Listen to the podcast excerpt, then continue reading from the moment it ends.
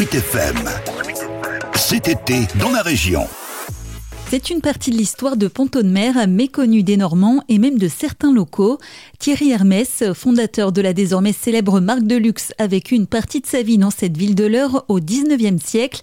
L'Office de tourisme propose un circuit découverte sur les pas du couturier, mais difficile de tout reconstituer car il y a peu d'archives, comme nous l'explique Nathalie Delaney, la directrice. Nous avons assez peu d'éléments, effectivement, de, de, son passage à Pont-de-Mer. On sait quand est-ce qu'il est arrivé, on sait quand ses enfants sont nés à Pont-de-Mer, mais on n'a pas euh, la durée euh, des, contrats euh, qu'il a pu effectuer dans les différentes tanneries.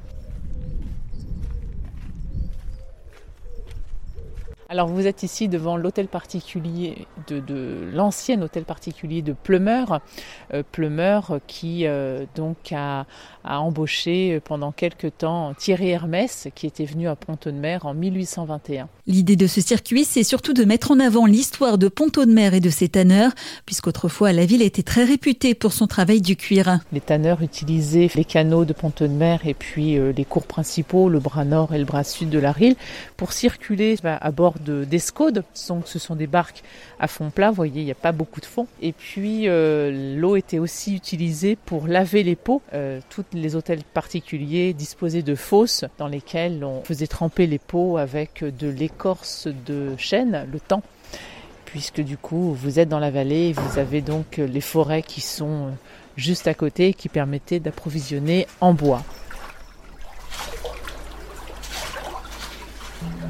Sommes sur le pont de la Rutière et juste en face de nous se dresse à droite un bâtiment avec des volets en bois, des lattes en bois, et celle-ci était inclinable. Ça permettait de faire sécher les pots qui étaient donc travaillés dans cette tannerie. Un circuit d'environ une heure et demie qui permet de découvrir, comme on la surnomme, la petite Venise normande d'un autre œil.